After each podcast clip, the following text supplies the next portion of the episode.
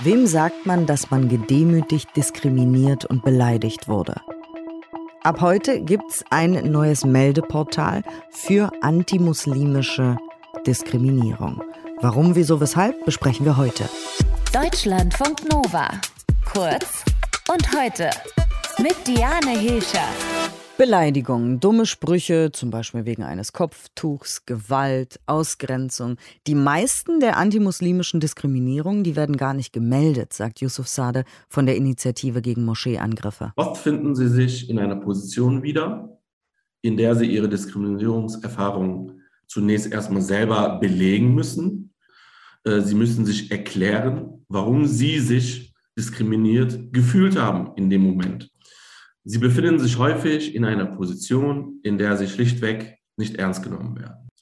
Ein neues bundesweites Meldeportal soll antimuslimische Diskriminierung und Übergriffe besser sichtbar machen. Betroffene und Zeugen können diese Diskriminierung dann online melden unter i-report.eu.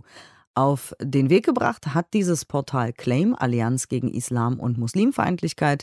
Hanna Attar ist bei Claim als Projektmanagerin zuständig für I-Report, jetzt bei mir am Telefon. Guten Morgen. Guten Morgen. Warum sagen Sie denn, dieses Meldeportal ist nötig? Genau das hat noch gefehlt.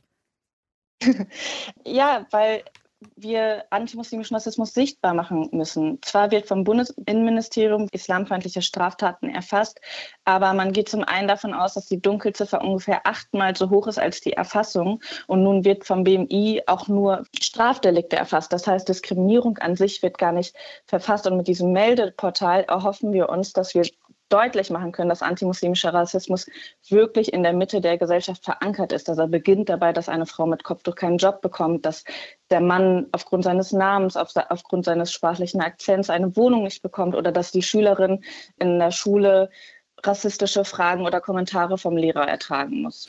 Und wie funktioniert iReport? Also wie können sich jetzt Betroffene bei Ihnen melden? Was passiert auch mit den Angaben und was muss man angeben?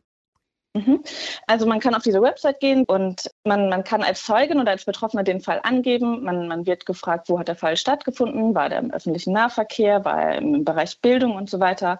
Dann werden Fragen gefragt, wie war ihr Aussehen, um dann so ein bisschen zu gucken, hatte die Person ein offensichtliches muslimisches Aussehen, wie jetzt zum Beispiel ein Kopftuch. Glaubt man, dass das der Auslöser war für die Straftat oder für die Diskriminierung oder für den Übergriff? Und es gibt ein Freitextfeld, dann kann man das eintragen und am Ende werden diese Daten abgeschickt und die landen erstmal bei uns in einer Datenbank. Und also wir sind in einer Pilotphase und nach einigen Jahren werden wir diese Zahlen auch auswerten, um das sichtbarer zu machen. Und haben Sie schon Feedback bekommen von Leuten, die in der Pilotphase jetzt dabei waren? Haben die gesagt, oh ja, alles klar, da ist die Hürde kleiner und da würde ich dann eher sowas ausfüllen? Das nicht, weil wir erst seit gestern online sind damit, okay. Aber wir haben mit vielen Expertinnen aus der Praxis tatsächlich jetzt über 2 Jahre zusammengearbeitet, über 2 Jahre sogar hinaus, die wirklich in diesem Themenfeld wie der Yusuf Zahre, der für Fair International arbeitet, mit dem haben wir zum Beispiel sehr eng zusammengearbeitet, der wirklich aus der Praxis spricht und uns dabei geholfen hat oder unterstützt hat, so dieses Portal zu entwickeln. Also in der Vergangenheit sind die meisten Diskriminierungen einfach gar nirgends aufgetaucht.